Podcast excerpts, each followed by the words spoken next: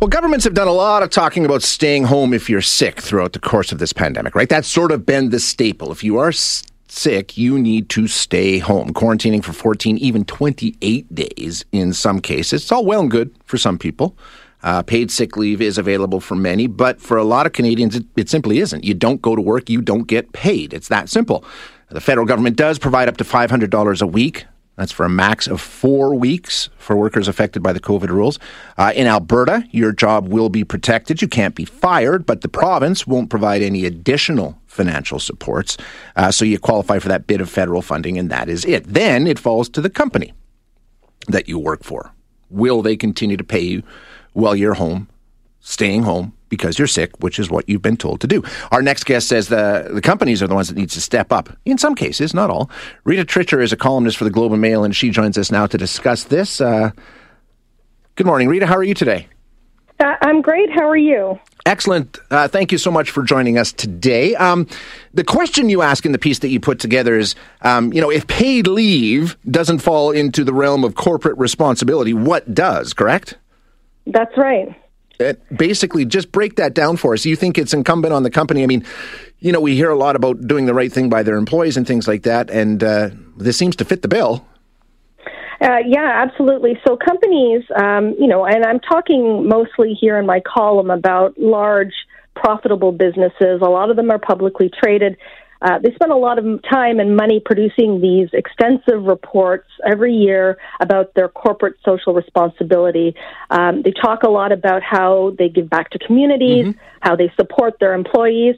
Uh, but in a situation that we're seeing right now with COVID, uh, a public health emergency, which is arguably a humanitarian crisis because it is disproportionately affecting uh, people who uh, don't have paid sick day benefits from their employers because they're on the, you know, uh, they're essential workers. They are uh, being infected at work and they don't have the option of staying home.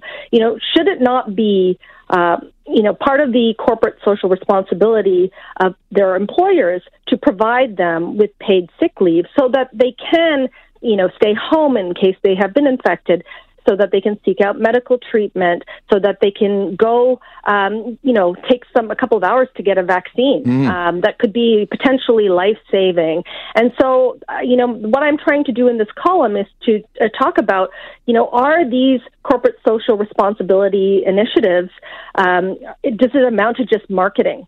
Um, because in a situation like this pandemic, those claims fall apart if you have a system where some of your employees who are in the upper ranks do get paid sick days, but you know your essential workers don't.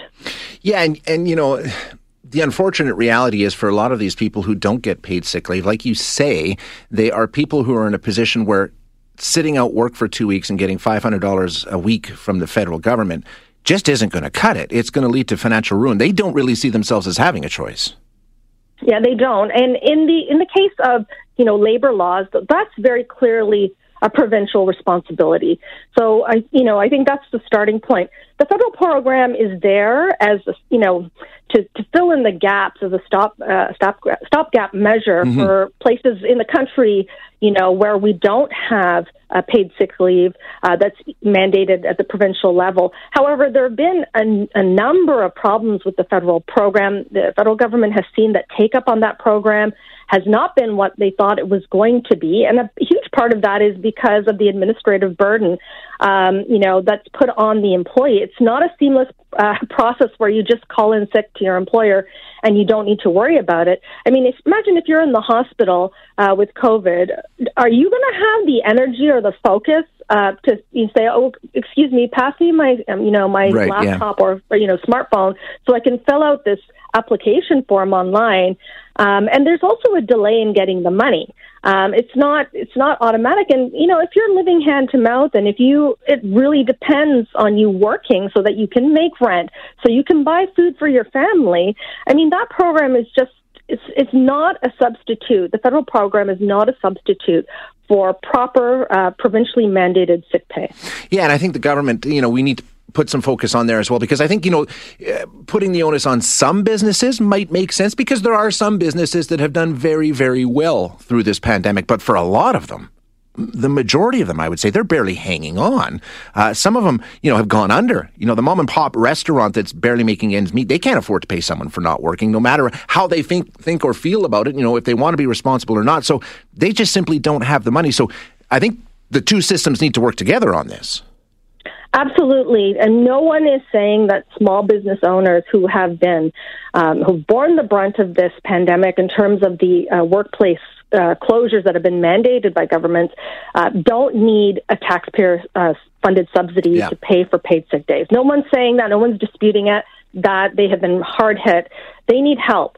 Um, you know, and so yes, in you know, in, in Ontario, we have a program uh, that the premier has introduced for three paid sick days. It's not sufficient in my view, but it is a seamless program where the employer can bill the province. Okay, fine. You know, a small business. Um, even some medium-sized businesses affected by uh, pandemic closures should, you know, put their hand up for uh, that type of funding. Yeah. But in the case of a large highly profitable, publicly traded corporation, you know, you know, in the cases of like an Amazon as an example, sure. where you operate um, distribution centers and warehouses in multiple jurisdictions where your executive pay has increased uh, because you've benefited from the pandemic related closures that have pushed more of the uh, sales online. You know, in those cases, those businesses certainly can afford to pay for uh, paid sick days for their employees for the duration of the 14 days that they need to be self isolating at home and following public health measures. Yeah, I, I, don't think anybody would disagree with that, Rita. I think the problem comes in if you're government or if you're you know you're trying to to sort of navigate these programs is you know that's just adds to the bureaucracy. They're trying to focus on efficiency, right? So they don't want to say, well, you know, Amazon can't have it, but this company. It's it, it's a complex thing to try and uh, you know, bring in a safety net that works for everybody and uh, companies don't take advantage of and nobody falls through the cracks. It's tough.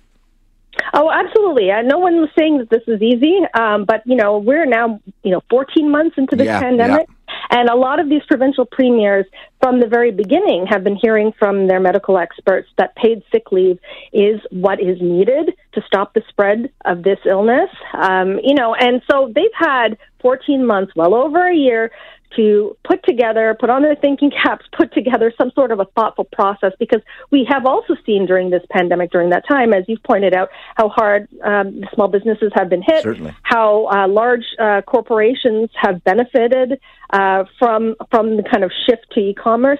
You know, there's been plenty of time to reflect on, you know, how to navigate uh, those nuances, and you know, the fact that we're this far into this pandemic, we're into the third wave now. It is absolutely devastating families, um, and you know, these are these are ordinary people.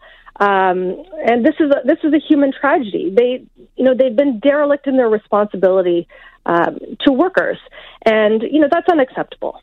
Yeah, and, and we all pay for it because these people end up going to work when they should be home isolating. I mean, it, it affects everybody, uh, not just the people who are, like you say, being financially devastated. Uh, good discussion. Thanks very much, Rita. Thank you. Have Appreciate a great day. your time.